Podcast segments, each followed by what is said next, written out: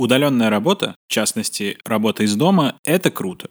Конечно, у нее есть как преимущества, так и подводные камни. Но дело это настолько аддитивное, что даже гипотетическое возвращение в офис спустя время кажется чем-то, ну, нереалистичным. Сейчас мы и вовсе стоим на пороге глобальных перемен в сфере интеллектуального труда.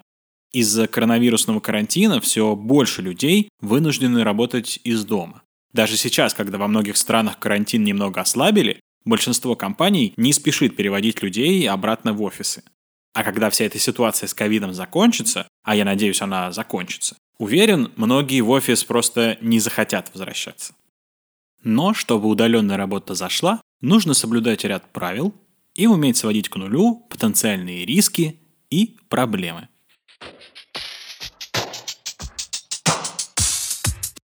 Привет! Ты слушаешь третий выпуск «Потом доделаю» – подкаст о том, как укладываться в дедлайны, работать в команде и быть лучше. Меня зовут Александр Машков, и сейчас я расскажу тебе, как работать удаленно и не сойти с ума. Первое, с чего тебе стоит начать, это обустроить рабочее место. Нужен хороший чистый стол и удобный стул или кресло – Стол лучше ничем не захламлять, чтобы не отвлекаться от работы. Регулярно убирайся, потому что даже крошки, оставшиеся от вчерашнего перекуса, могут привлечь к себе внимание и сбить фокус с работы. Некоторые работают не за столом, а на диване или в кресле, положив ноутбук на колени. Но это не очень полезно для позвоночника, и так, на мой взгляд, можно работать только над рутинными задачами, не требующими держать мозг в постоянном напряжении. В идеале иметь два рабочих места – сидячее и стоячее. Поработал за столом, перенес ноут на полку или подоконник, поработал стоя, вернулся за стол.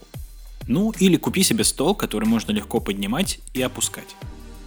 В плане помещения идеально, когда есть отдельный кабинет. Но такой вариант, ясное дело, не всем по карману. Поэтому оптимальный вариант – комната, в которую никто не заходит, пока ты там работаешь.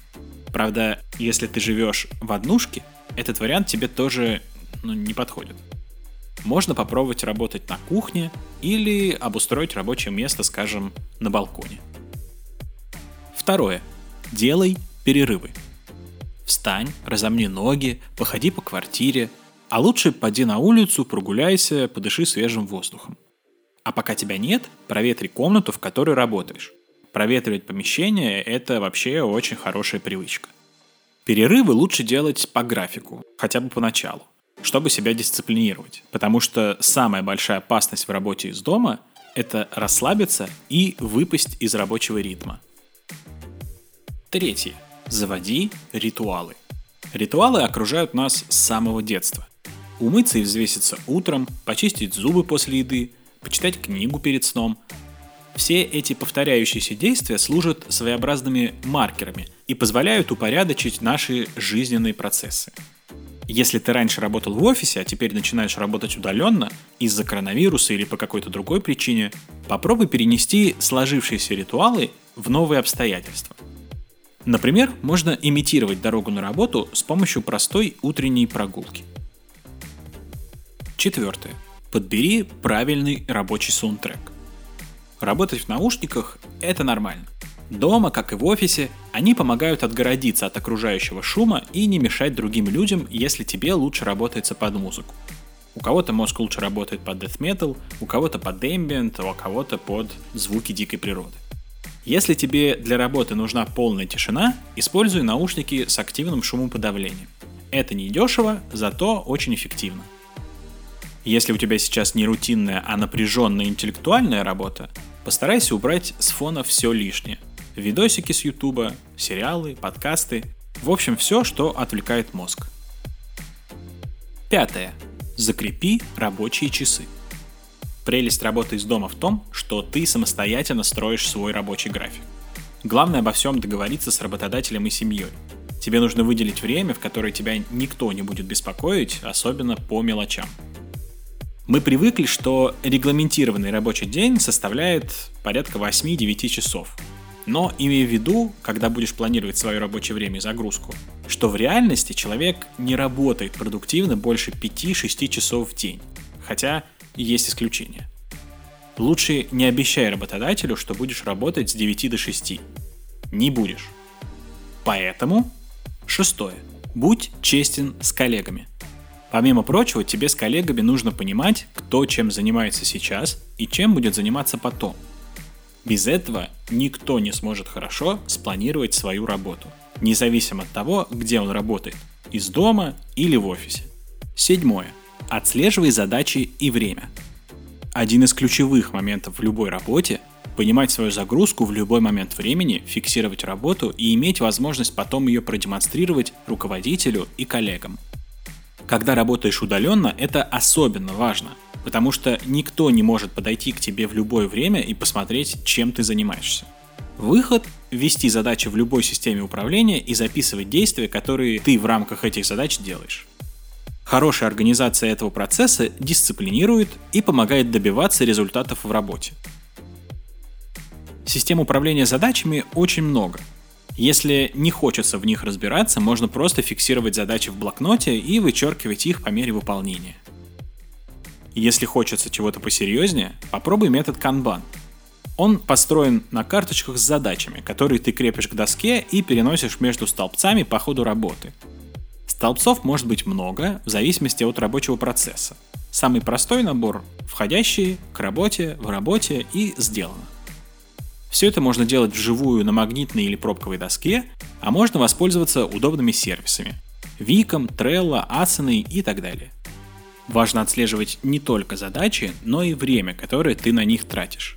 Для этого существует много техник, например, метод помидора, о котором я рассказывал в предыдущем выпуске – а также различные приложения типа Toggle, Harvest и так далее.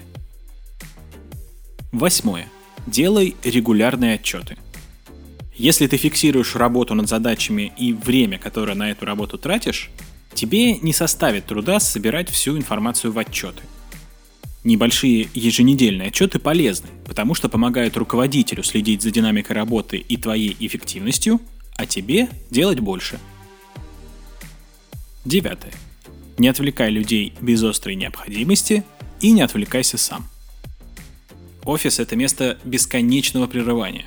Коллеги разговаривают, к тебе то и дело кто-то подходит. В общем, все постоянно отвлекает. В этом плане удаленка дает возможность работать над задачами сосредоточенно, потому что устранить отвлекающие факторы здесь гораздо проще. Чтобы тебя никто не отвлекал от работы по любому поводу, Договорись об этом с коллегами, и в этом случае тоже не отвлекая их просто так, и семьей. Если нет настоящей рабочей необходимости быть всегда на связи, например, если ты не менеджер по продажам и не работник службы поддержки, договорись с коллегами, когда ты на связи все-таки будешь. Десятое. Старайся не звонить. Если можешь написать, лучше напиши.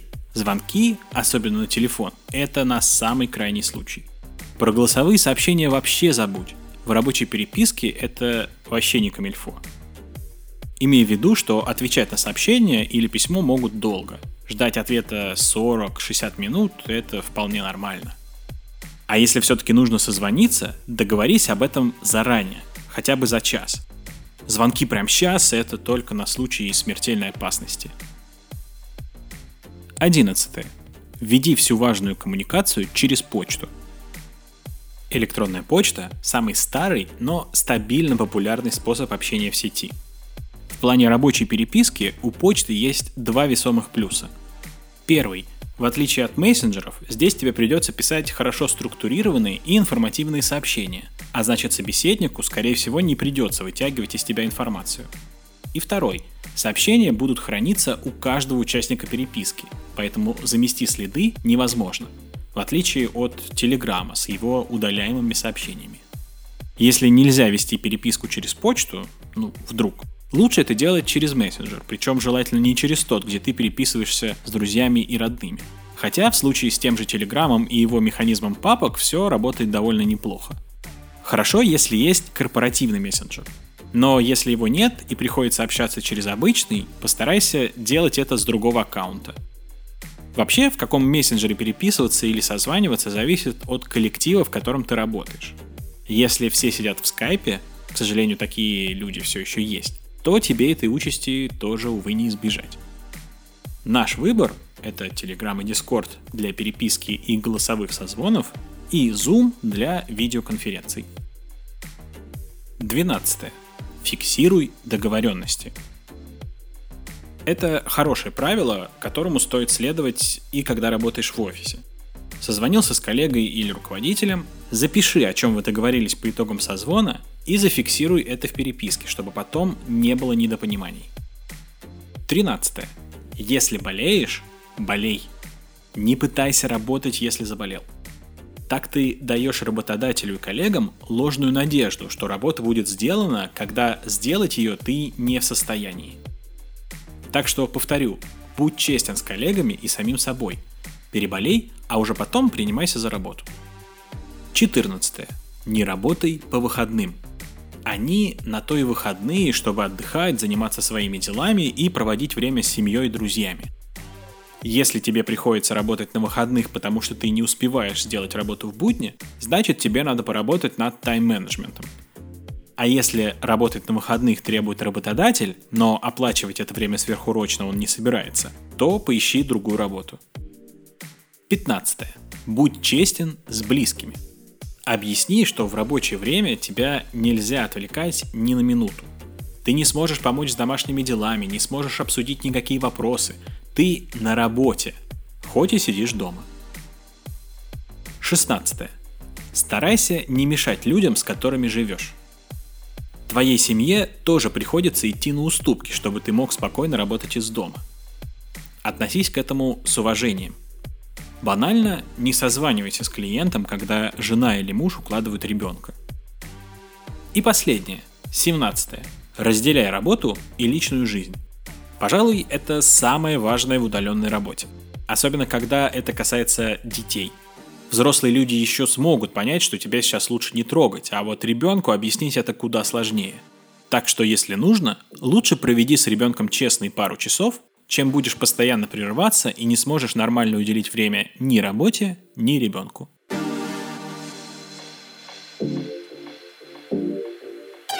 Работать из дома действительно здорово. Правда, есть опасность превратиться в законченного домоседа – чтобы этого не допустить, почаще выходи из дома, встречайся с друзьями, ходи в кино, в кафе, на выставки, ну, словом, социализируйся. Но это потом, когда пандемия ковида закончится. А пока хотя бы общайся в сети. А если все-таки куда-то соберешься, не забудь руки почаще мыть и маску в общественных местах надевать.